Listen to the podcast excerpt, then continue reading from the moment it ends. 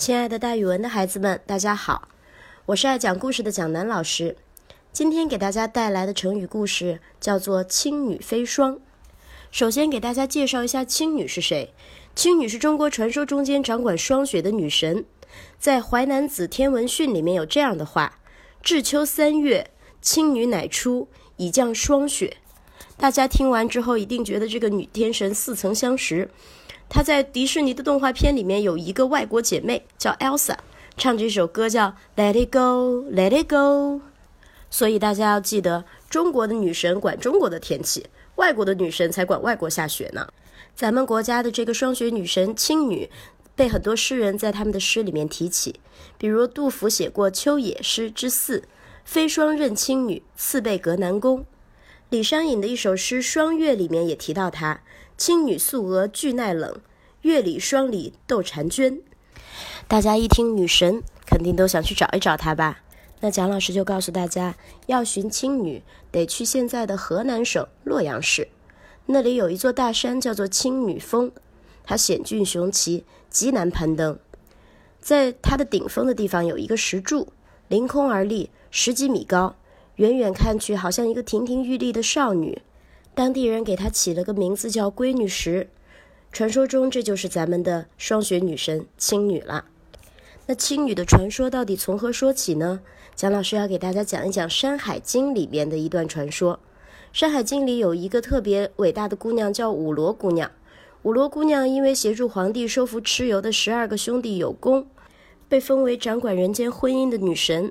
大家想想，这样的一个女神是超有爱的，她一心想要广施爱心。但是刚刚大战之后，到处都是雪屋腥风，山瘴毒雾，再加上天无四季，终年炎热，一热就容易有瘟疫流行，大家都病了，世人还是难脱苦难。大家都知道，现在天一热，肉啊菜啊就会坏，人也是一样，天太热了，一直很热是不行的。如果咱们不想让肉菜坏掉，那咱们就要用冰箱，对不对？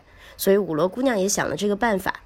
她为了驱邪除污、净化人寰，给人们消灾去病，特地登上了月亮，到广寒宫请来了霜降仙子青女。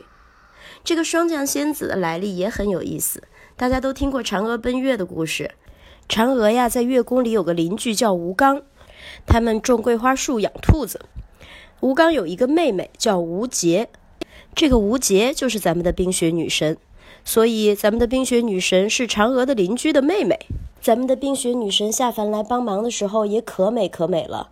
她站在青女峰上，手抚一把七弦琴，她一边弹出清新的琴音，一边洒落着霜粉和雪花。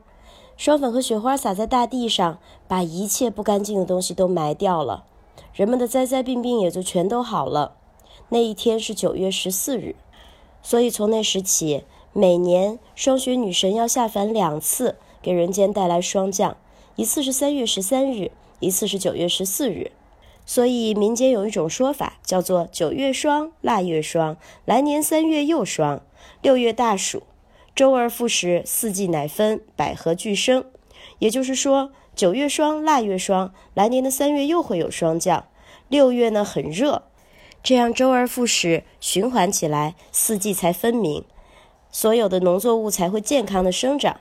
人们不仅能够免灾去病，而且可以丰衣足食了。所以大家要记得，霜雪不光是寒冷的象征，它还象征着没病没灾、冰清玉洁、干干净净。那么“青女飞霜”这个成语呢，主要就是用来形容天气的。某一天，你可以打开窗户，看看外面洁白的雪，跟妈妈说：“这真是一个青女飞霜的好天气。”那之后呢？妈妈可能会问你什么是青女飞霜，就请你把这个故事讲给她听喽。好了，同学们，今天我们的成语故事就讲到这儿，咱们明天见。